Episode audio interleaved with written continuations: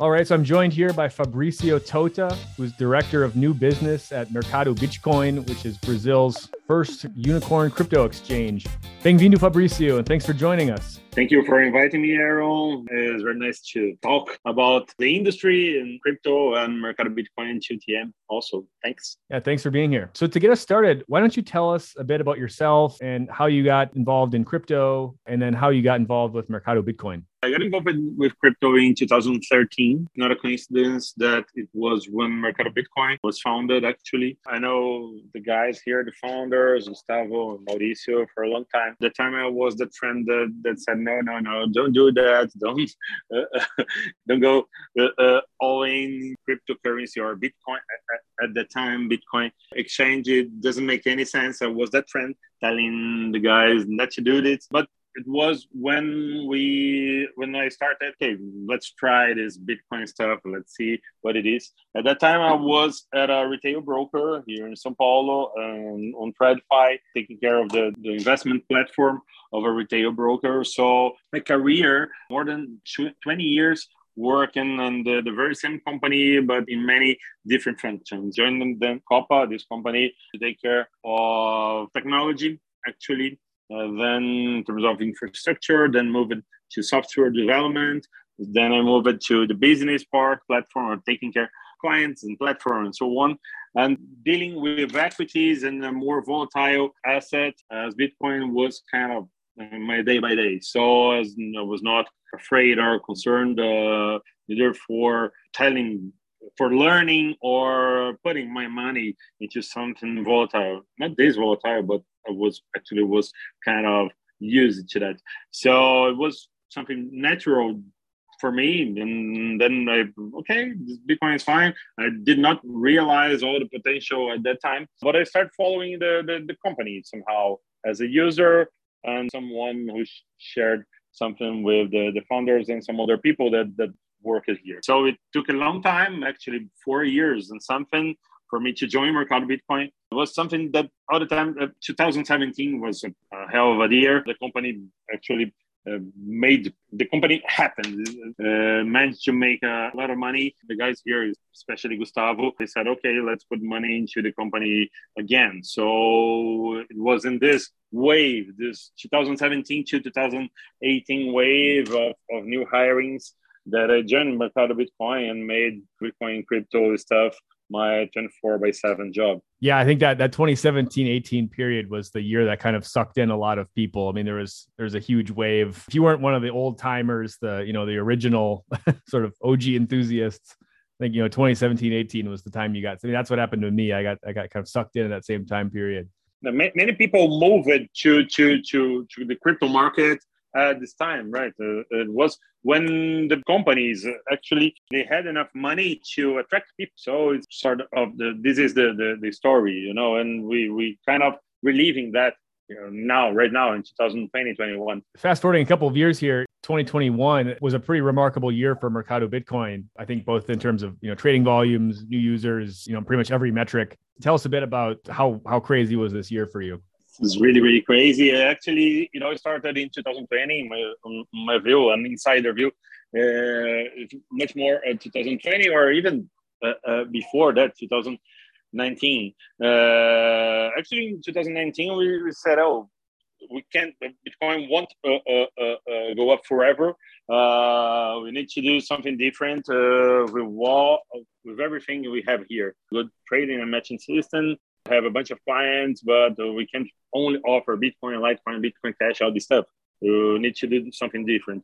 So at that time, we founded MBDA in 2019. MBDA Digital Assets, our tokenization company, was all that security token offer in the US and other places happening. Then we say, okay, what can we do with that? Actually, at this time, we already have a lot of people here originally from financial markets on other companies like banks, brokers, B3, NCTP, and so on. Found the Mercado Bitcoin digital asset, and we managed to tokenize some non-security here. So we said, whoa, that's something worth it. Finding other stuff to do other than only finding people who willing to trade Bitcoin, Ether, and so on. That time was a game changer here for all of us. So, we build other companies, you can build other products here, even though, of course, being a stock in a crypto exchange is still a good business. But at that time, we started moving to an ecosystem. And after that, we founded 2TM, the holding company that controls Mercado Bitcoin and other companies also. In 2020, start finding some investors to speed up with more money in the table and some good connections and some good, really good investors that they do not give us only money, but they give us a good stamp of this business is good. This business complies with law and regulation and so on, and the people that move this business is great. So at this time in 2020, started looking for an investor, and the first time we have raised money was by the end of 2020 actually. It was a good momentum that in September. Bitcoin was around 70,000 reais. Bull run started, in my perception, in September 2020. So it was in the middle of this bull run of 2020. Then it all started happening in a very fast fashion. We had these milestones of, raising money with GP Investment, Parallax, and other guys. By the end of 2020, then in the blink of an eye, we had SoftBank knocking at your door in I don't know, 6 months, something like that. After less than 6 months after the first fundraising. So it was a hell of a year, a period, not only a year. Well, it was good, was intense, and many things happening in between, and competition and some other products, some other companies, and some other investors also, and hitting more than 3 million clients in this period. So some of the numbers that I've seen just from Mercado Bitcoin's total trading volume and user onboarding in 2021, and even going back into that last quarter of 2020, like you mentioned, when there's a lot of momentum coming out of like the summer of 2020, like the DeFi summer, fall of 2020, there's really kind of the whole like yield farming and food tokens and all this kind of weird stuff, but it was still kind of like insidery. You had to kind of be a player already to really participate in that. And then starting in like kind of November, December of that year, things started really taking off. And all of a sudden, you blew off the top of the $20,000 Bitcoin. And then once we blew off that top, it was just off to the races. And the next thing you know, it's every time you check the price, it's like $1,000 higher, right? It kept going for another 6 months. It was pretty remarkable. Just thinking through building a successful business in crypto is really about, you have to build during kind of the bear market, the slow period, like we're in right now. And then you have to be positioned. So when all these users show up, you have to be able to like onboard these people and give them what they want, right? I'd like your thoughts on just like, how did Mercado Bitcoin so successfully position itself to onboard all these users, during that most recent bull cycle? Like what was kind of the strategy to position itself in that regard? And then even just more pragmatically, what differentiates Mercado Bitcoin from other exchanges in the Brazilian market that draws users in, vis-a-vis other competitors? You're completely right. It's a matter of getting ready when no one believes in the market anymore. So just before the 2017 bull run, it was what we did here. We kept building, we kept connecting with people, we kept talking to people, TradFi, for example, much more than talking to the people that were already in the market. There was no point at that time to say, hey, Bitcoin is great for people who already had Bitcoin or any other coin. Reaching new players, reaching TradFi guy to say, hey, have you heard about Bitcoin? And being that guy that all the time is talking about Bitcoin and crypto, had to do that. So that was what we did in 2017, and we got the reward from onboarding a lot of people during this time. So, of course, not only a matter of talking, but actually building and getting ready for the wave, for the next waves. Of course, 2017 was a crazy period. Anyone that we hired here was direct to helping on onboarding people, helping on check money people were sending or taking from the platform. It was the only job we had here by the second semester, especially in November, December. But after that, when we When 2018 came, then it was a matter of, okay, what didn't work well during this bull run, and what can we do when the next one comes? It took much longer than we were expected, because it wasn't that clear that all these waves and this Bitcoin wave and stuff, and it's kind of unpredictable how that's going to work. Okay, we have to take care of our clients here, we have to offer new products, and have to build things here and getting ready for the next run. Part of that was raising more money, not only because of the money, actually to speed up things here, especially building new companies and investing in other companies also. That's what we did in 2020. And when we saw that the opportunity was clear and more tangible somehow, okay, we're going to make it, we're going to raise some money here and onboard some people. It was really completely different. The talks that we start having with other players and even some more sophisticated clients and customers. I'm a GP investments company. They put us in contact with many other people. We were recognized that someone very reliable somehow. In 2021, with all this crazy market that, as you mentioned, today was 1,000 reais, $1,000 more than the price of Bitcoin. That was pretty nice. We kept building and kept talking to people, and we attracted many people. Hey, now I want to talk to you. And it's funny because the year before or 2 years before, we knocked some doors, and okay, the kind of open door. No one have ever been rude to us, but it was different, right? Talking about Bitcoin in 2018 was really tough, after reaching $20,000. And then when you hit the door, it's 10. I remember when I joined Mercado Bitcoin was $10,000. And the next month, $9,000. And then the month after that, $8,000. It was really hard to talk to people. So after that, in 2021, things are much easier to do it. And you have sort of, we bought time somehow. Hey, I can build that. And imagine all the things happening outside Mercado Bitcoin. And that's what is beautiful about crypto market, in my perception. It's not only you that is building something. You mentioned that DeFi summer, that was awesome. It was, hey, something's happening here. Something's going to change the market. And it's not you, but doesn't matter. You can use that, and it's possible that's a good wave of DeFi products will help you building products in the near future. So it's always this side of being very, very open to what's going on outside Mercado Bitcoin 2TM, but taking care of our clients and our product and our people and our investors and so on here inside.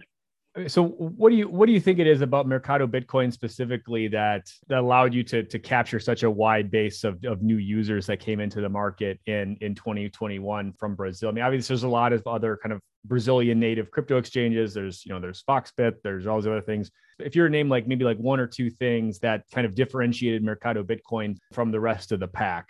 I believe is the fact that we are very pragmatic somehow. Crypto itself is a rebel thing, is okay, we don't need banks, we don't need governments and so on. Okay, that's fine. But when it comes to business, that doesn't help you a lot. So, we have this event. What can we do with that? How you create a business model around it? So I think it's really different what we do here in terms of, okay, you don't have regulation, but what can we do to what are the best practice around a KYC program? Okay, we don't have this obligation somehow, but what can we do about anti-money laundering policies and so on? And always this connection, but that you say, okay, there's not something specific that you must do. There is no one talking about that. Actually, in 2013, no one cared about, but this vision of, okay, but when it comes mainstream, what people are going to look at? When it goes mainstream, what an investor is going to look at?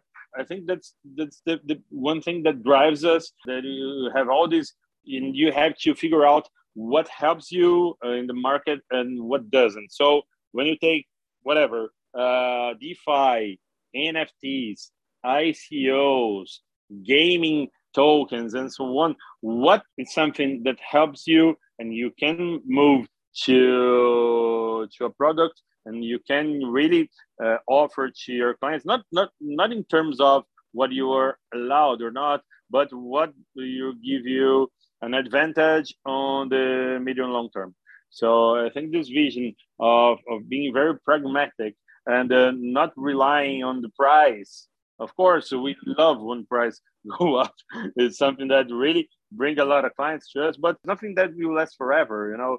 And it's something that the other can copy also. And you have other vehicles like ETFs, like funds, whatever that they can. Okay, so if you want exposition on cryptocurrencies or crypto assets, you can do that with other vehicles, and the exchange is not needed anymore. If you think about decentralized exchanges, okay, in 5 or 7 years, probably Mercado Bitcoin won't be needed anymore as a crypto exchange. So what can take us to the next level? I think that getting something that is outside our ecosystem, bringing to Mercado Bitcoin and building. Okay, it's not a huge success. For example, in the first year or two, there's no problem. We stick to the plan from 2013 until 2017. No, it's been 5 years, very hard years for us to really succeed on this business. And that's no problem. A friend of mine used to always say, you know, like there's two seasons in crypto. There's drought season and there's monsoon season, right? So it's you know, you're in the drought for however many years, and you're just preparing for that monsoon when the rain comes, and you have to be able to be ready to withstand it, right? Especially in a market like Brazil, where there's, being candid, like financial literacy isn't perhaps at the level that it should be. There's still, even today, there's still a lot of kind of scams and things of that nature and frauds that are happening, unfortunately. I mean, I think people just want, or your average investor just wants a product that they can trust, and maybe more than they want to, dodge KYC or things like that. So they want like a platform that's regulated, that they can trust, that they know is not going to steal their money, more so than they want maybe to get around anti-money laundering rules or something like that. So I think that's a big, it seems like to me, like that's a big part of the value that like you guys have provided, and also Hashdex and other are these platforms that are providing kind of regulated on-ramps that are trustworthy, though they may not offer some of like the benefits that a Bitcoin sort of purist might desire, I suppose. So, but switching gears here a little bit, I'd like to just kind of talk about kind of the state of the exchange, the crypto exchange landscape in Brazil. And obviously, I think you and others at Mercado Bitcoin have been pretty outspoken about, there's this tension between kind of domestic exchanges such as yourself and some of these foreign exchanges that are coming in, and they're, thanks to some, I guess you'd call them loopholes, you'd call them, gray areas, legal gray areas, whatever you want to call them, but they haven't necessarily been playing by the same set of rules as Mercado Bitcoin and others have. And I think that seems to have caused quite a bit of, there's a bit of tension in the air right now, I guess, over on that, especially now with regulation, legislation in the works here. I think it's supposed to be voted on today, actually. We're recording this on Tuesday. How would you kind of frame this situation, and maybe what's Mercado Bitcoin's primary objective here with kind of raising some of these concerns? Well, first of all, when you are in a market and someone else wants a stake of this market, you say, "Whoa, probably I'm right here because the market's good enough for someone else trying to take stake of this market." So it was something that Brazil is big. And financial education in general is evolving a lot in the last 4 or 5 years, and something that the crypto market will accept also as part of this investment market and investment education that is growing very fast way here in Brazil. Said that when someone else believes in your market as much as you do, something in general is something good. And when it comes to crypto, you have people that have a lot of money to spend and to invest. Let's say not spend, let's say invest. Market that makes things a little bit difficult for you. They'll say okay. If someone else with deep pockets is coming, they're that I prepare myself to be a competitor in this market. So I think we are very well positioned in terms of money and connections, and being here for a long time, 9 years since the company was founded. In third place, okay, let's say the rules. Let's see the rules about this competition, how that works, and that's where things start going a little bitter, let's say, because we as a Brazilian company, but in America and European pretensions, let's say, we try to have a very pragmatic, as I mentioned, way of seeing things. Okay, what should we do to establish a business in Brazil or Argentina, Chile, Mexico, Portugal, or any other place? Okay, so the first thing is, okay, what should we do to do that? That's something that some of foreign companies, this is the approach of them here in Brazil. We see a handful of companies trying to set their business in Brazil with this approach. And some others say, okay, so that's only a different place, only one more country for us. It's not worth it. Theoretically, it's not worth it. All the effort of setting up an entity, a legal entity in Brazil, and finding what you can and what you can't do and so on.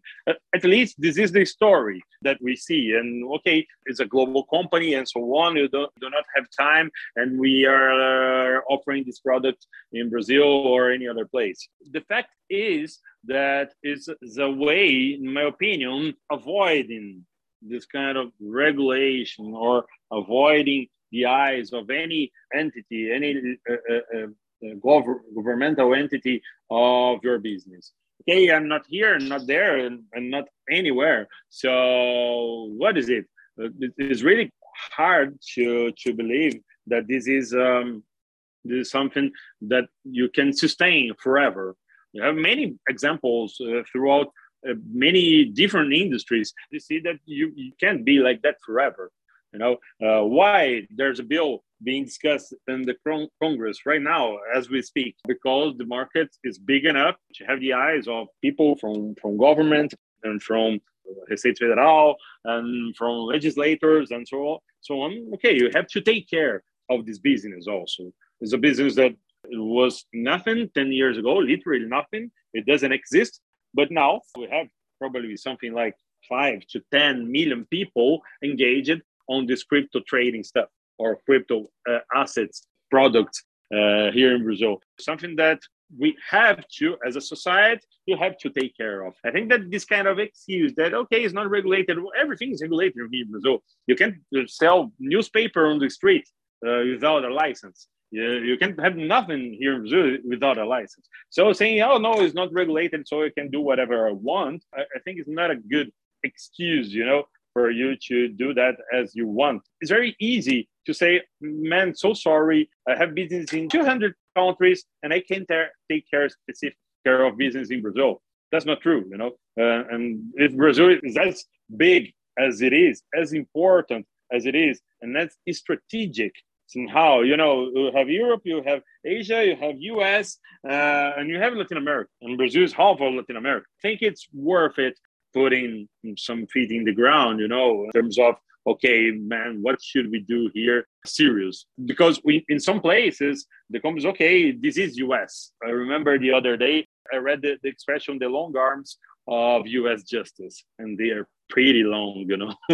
They go everywhere in the globe. Maybe it's not the case in Brazil, but in US, people don't mess around. In the US, I mean, there's a lot of these similar dynamics, right? Where you've got exchanges that have kind of taken like the, you know, the quote unquote by the book approach, you know, the Coinbases and the Geminis. I mean, Gemini, I remember a few years ago, Gemini was buying ads in Washington, DC saying we're the regulated crypto exchange, right? That was kind of what they were banking their business sort of reputation on. And it was just an interesting dichotomy, because there's been the guys who are trying to play the by the book game, and there's the guys that are playing the bit more kind of like buccaneering game. I compare it, almost column I wrote last week, I compared it to basically what Uber did, right? Where Uber just shows their whole strategy is like, we're just going to show up and there's no law saying that we can't provide this service. So we're just going to do it and try to get as many customers as we can, to the point where if a government came and tried to ban Uber, people would be furious because they're already used to using it and they don't want to go back to using taxis or whatever. It seems like that's kind of the approach that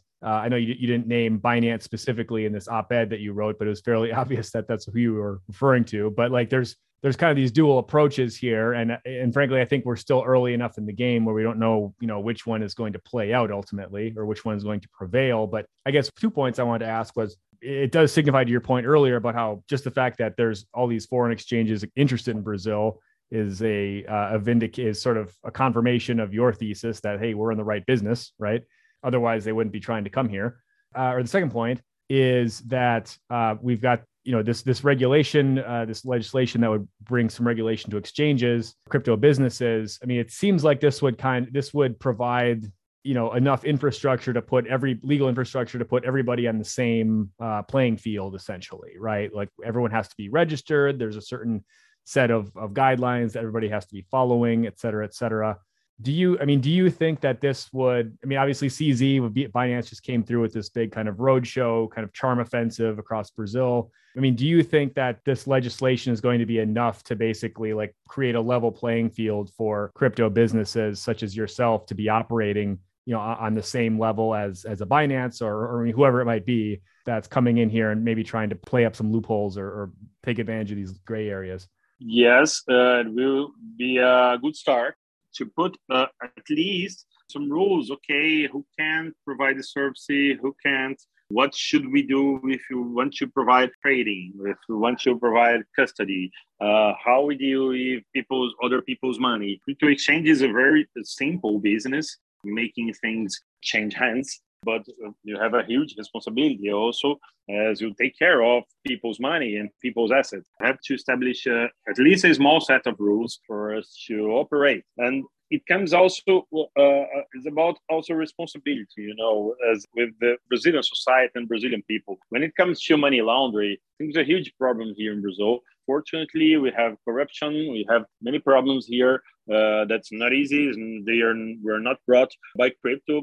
Exactly the opposite, actually. It's very serious what to do here when we are talking about a huge amount of money. And we do not have some specific rules. Oh, hey, for crypto, you have to do KYC. Hey, for crypto, you need to do AML. It's a matter of, hey, I don't want money laundering in my business. If it's a bank, if it's a crypto exchange, if it's a jewelry shop or whatever, of any business, people, we as entrepreneurs, we do not want that. And no one is going to tell you exactly what you need to do to avoid that. So I think that sometimes you have to put some very specific rules, but hey, you are the responsibles for that. And if you fail doing that, you go after you as an individual. It's very hard for us to think about being a company that do not follow any of the rules, do not have physical presence, an office. We don't need offices anymore, but in terms of responsibility of putting the right people in the right place and telling the government and whoever, we have to say, hey, these are the people, this is how we treat money, people's money, this is my investors, and the money flows from this point to the other point this way. I think that if you set these small rules, that is not very hard to do that, and it's not that hard also to comply with that. I heard the other day some small exchanges saying, oh, it will be impossible to comply with that.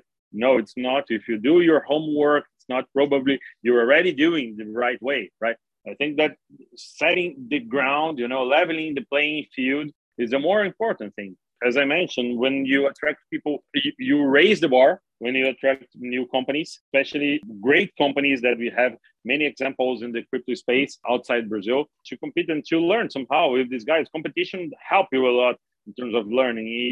You attract people that are willing to build things in a very competitive fashion. We are able to build a really good team here at Mercado Bitcoin, attracting really nice people and awesome brains here with this challenge. Hey, look at this market, how big it is and how big it can be. It can be huge here in Brazil. And look at all these guys helping us to attract people somehow. Say, hey, this company and that company and that company. Let's fight together, man. So it's something that really motivates and moves us towards the future. So it's not protecting market. It's not refraining other companies from joining this game. It's just setting the rules and leveling the playing field. Yeah. And obviously that's, you know, I think one of the concerns is of, we don't want people playing like the regulatory capture game where it's like, okay, like we've made it, like we've built our business. Now we're going to go and lobby for very restrictive rules that basically prevent anybody else from getting into the line of business to compete with us. It's like a pretty old trick in the book, right? That everybody seems to do. It seems here like what with this legislation, as far as I understand it, does a fairly good job of basically the only real requirement it's asking is just that, you know, businesses would be like registered in Brazil. And it's just kind of setting this, you know, the playing field doesn't seem like it's terribly, it doesn't seem like it's that onerous of a thing to comply with at this point as the way the legislation is currently written. But obviously we know it's Brazil, and Brazil is not exactly the easiest place to do business, like regardless of what industry you're in. So there are going to be some additional costs, but those are costs that everybody has to sort of field equally, right? I mean, just thinking ahead, like, say that this legislation passes, which it looks like it will, we'll probably get the Banco Central as the crypto regulator. We'll get some kind of normalized rules, et cetera, that'll be kind of more in line with global standards, et cetera, et cetera. I mean, how do you see, you know, in like 3 to 5 years time, like how much room does the Brazilian market have? Like what's like the healthy mix of various exchanges offering these products? I mean, how do you see this kind of consolidating? Because right now there's like 20, 30 different exchanges operating. Some of these things have like basically no volume at all. Some of these will probably go, there are offshore exchanges that will probably go away once the legislation gets passed because they don't want to comply. But like, how do you see this sector kind of consolidating maybe over the next 3 to 5 years in Brazil? I believe some companies will just close their doors. The business is not going to be profitable anymore, but I don't believe it's because of regulation. It's very, very easy for us to change from one exchange to the other. So when you go into exchange that doesn't have enough liquidity, or they have a really nice product and a different product, then you can focus on a specific niche, or you're out of the game. So I believe, and consolidation in terms of buying other exchanges, not so simple. Buying another change and merging two different exchanges is really hard, but because it all comes down to okay, how do you store your assets and how you store money, and do you have any problem in the past? And it's not easy. So it's something that I do not believe that they're going to see some mergers in this market. So I think that some guys who just they move. They evolve their product to do a DeFi stuff or NFT stuff or gaming stuff or focusing on a specific public, or they're out of the game. So, but there's room for many people, you know, for many companies if they're focused on specific things that not only trading Bitcoin. But that being said, I believe offering a broader portfolio, not only of coins but of products, actually, for example, being something like an interface for people to interact with any blockchain stuff. You know, I think that's a model that's starting to grow up, not only in Brazil, but abroad also. Okay, you don't need to interact with MetaMask or so on. So, okay, give me, and I can be your guide in this market, and this really complex market. I think to be a layer between people, regular people, and blockchain is a key model that is going to change the way you're seeing the exchanges. I think in 3 or 5 years from now, we have many other companies that they not put themselves as exchanges, but they somehow do this trading of okay, you give money, they give you something else that's not exactly money, fiat money as we know it. So, and as I mentioned, the beautiful thing that many people are building things around the world. And in Brazil also, for example, we have the Banco Central building their CBDC. We don't know exactly how it's going to be, but for sure there's going to be some use cases for you to interact from the blockchain, as we know, with Brazilian Banco Central's CBDC or other CBDCs around the world and so on. So I think that it's impossible to know what's going to happen in this market, what will be the regular portfolio of an exchange in 3 or 5 years. What's the ideas that are being developed? And for example, the DAOs, the DAOs, for example, how are they going to evolve, and how is regular people going to interact with all this stuff? So I believe that you have less Brazilian players, much more foreign players, but I think that we're going to have a handful of really big and decent players in the market in 3 or 5 years. Sure. Yeah. And it is, I mean, I think you hit on kind of an important trend there that like there is two important trends actually. Like one is just that the relentless innovation that we're seeing just within the crypto industry itself. I mean, obviously like a year ago, like a GameFi, didn't even exist, right? It wasn't even a thing. And now it's this, kind of booming subset. And then also just the fact that this is a global game, right? Where you have kind of a lot of global exchanges that are either headquartered somewhere or they're not, but they operate globally. Mercado Bitcoin is also expanding into Europe. There's plans to expand into other parts of LATAM. You're also getting into the global game as well. And I'd like to maybe kind of close here with, just with some color on kind of like just the future of Mercado Bitcoin and 2TM. Obviously, there's been some talks about expanding into new markets. There was even about this time last year, I think when we first spoke, there was talk about Mercado Bitcoin going public. That obviously did not happen. And then there was the SoftBank round. And then there was talk about going public again a few months ago. And then now it's talks about being acquired by Coinbase.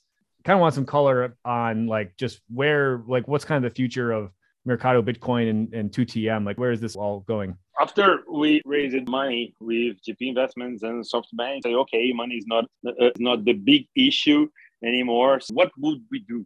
Of course, it all comes with a plan that we had before we even started talking to these guys. And of course, in this plan, growing geographically is almost obvious play. Going to Europe as we bought Pifalo, Portugal's central bank approved company. That's really nice, but in a very different model. They're not an exchange exactly. It's much more like an OTC desk, but that can evolve into something different. Of course, this Latin play with operations in Mexico, Chile, Argentina, Colombia, Peru, Ecuador, and so on. I'm not saying that we're really going to these places, but of course, it's kind of obvious. Brazil is hard.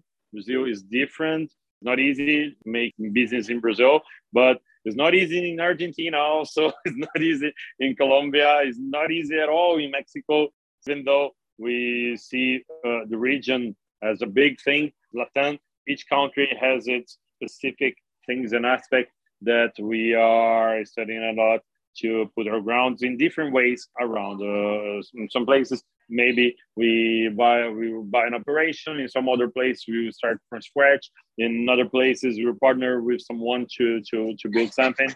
So it's not an obvious play in all the countries. Of course, offering the same or almost the same things that we have in Brazil and having other connections here in Brazil. Also, we have invested in more than 15 companies. So sometimes building from scratch and we have 100%. Some of them we are a minor investor, and some of them a license play to be an asset manager or to be a retail broker or something like that. It's something that obviously is a way of growing. Also, you can grow offering other product on top of the crypto offering, expanding geographically and expanding as an ecosystem and building other companies around this crypto business is a very important thing. In terms of money raising, of course, when you have a good investor, people started looking at you in a different way. It wasn't like that when we raised money from GP, Parallax, and some other people. When it comes to SoftBank,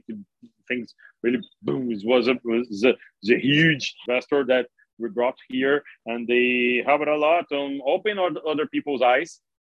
Say, hey, maybe it's a good company, maybe it's a good business, and the kind of due diligence these guys do when they invest is a really good stamp. Even though this data is not public, all the due diligence and the auditing these guys do help us a lot to grow as a company, to being other people's radar. Of course, it's something natural. Even after raising money with SoftBank, we raised $200 million with them. We raised another $50 million after that, 10T and Tribe Capital and some other people that helped us a lot also in terms of connection and having a good cap table, a good range of investors. And that's the way we are doing things here. This year, as I mentioned, maybe the 2018 V2, of building and growing the right way, attracting really new good talent, our spaceship here. And just to mention your last question, something that I can comment, of course. Right, you're referring now to the Coinbase question, right? So yeah. I assume that you wouldn't be able to answer that, but had to ask it anyway. But yeah, I think the landscape of kind of emerging market countries globally for potentially crypto exchanges looking to get into new markets. Okay, like China. Okay, you're not going to China. Russia. Now you're definitely not going to Russia. India. Coinbase tried going into India, and then they pulled out pretty quickly after India announced a new tax that kind of stifled the butt. So, the universe of new places you can go is sort of shrinking, I guess. Conceptually, it makes sense that this Coinbase thing, there might be some legs to it, but I have no idea. I'm just speculating. But then I would also say that, like in Brazil specifically, like the importance of trying to start a business in greenfield fashion in Brazil and building up from the ground up, I think is very difficult in any industry, right? Not just crypto. So I think it definitely would make, the M&A route seems to make a bit of sense here, but one other thing on a lighter note, I wanted to take your temperature on quick here is you were at Bitcoin Miami with a bunch of other folks from Mercado Bitcoin. Unfortunately, I couldn't make it. I'm too much traveling. And I think I partied too hard there last year. So taking a year off, but I wanted to just kind of get your temperature. Like how much interest was there in Brazil, just among, conference attendees or people you met or people you talked to, or how much interest was there in Mercado Bitcoin and what's happening in the Brazil market? Well, it should have made it. It was nice. Bitcoin Miami. People in general, they are very interested in Brazil. I had the opportunity to talk with many people, from investors to market makers, and they are pretty confident that Brazil is going to be an important place in the crypto industry in the near future. All these opportunities that crypto gives to us, like the banking, the unbanked, and offering different financial products to a country. We have pretty good banking here, but we have very poor education, investment, and financial education. I think that this is the main thing that attracts people. Okay, Brazil, you have a huge opportunity. I think that people are aware of what's going on here, what is awesome, in my view. They do not have all the elements to figure out how hard it is to doing business in Brazil, especially if you're not local. I think all this, it's possible, of course, but it's hard. It takes time, it takes energy from people more than anything. It's not a straightforward path here in Brazil for doing things. This is the main difficulties. And people, they're very admired somehow of people, of companies and people that really make it here in Brazil. So, we managed to do that in Brazil. We managed to do 3.5 million clients in Brazil. We have managed to trade $10 billion in Brazil. Yeah, we made it. So people are very admired and not jealous that, if they were able to do that before, to put their energy and their money into Brazil before, they would.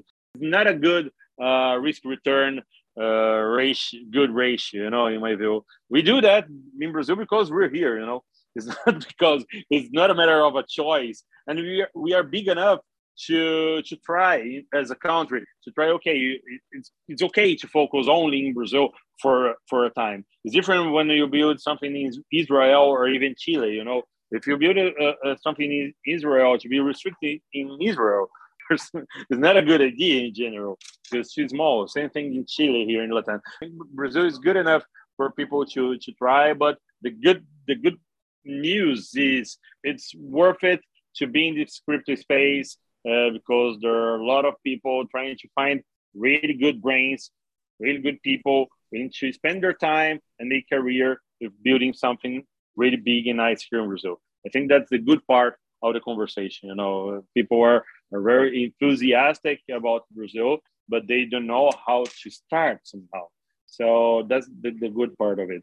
No, that's super interesting. And on that note, we'll close it here. But Fabrício, I really want to thank you for your time. Thanks for coming on and sharing a bit about yourself and Mercado Bitcoin and the Brazilian market more generally. Really appreciate it. I'll give you the last word. Well, thank you, Aaron. Really nice being invited and sharing some of my views here with you. Well, and keep going, man. Your content is really nice. One of the best guys talking about Brazilian crypto industry in Brazil, for sure. Oh, great. Well, thank you. Appreciate that. Yeah, we'll have to have you on here again sometime soon. Thanks for listening, everybody. And we'll be back soon with another great guest.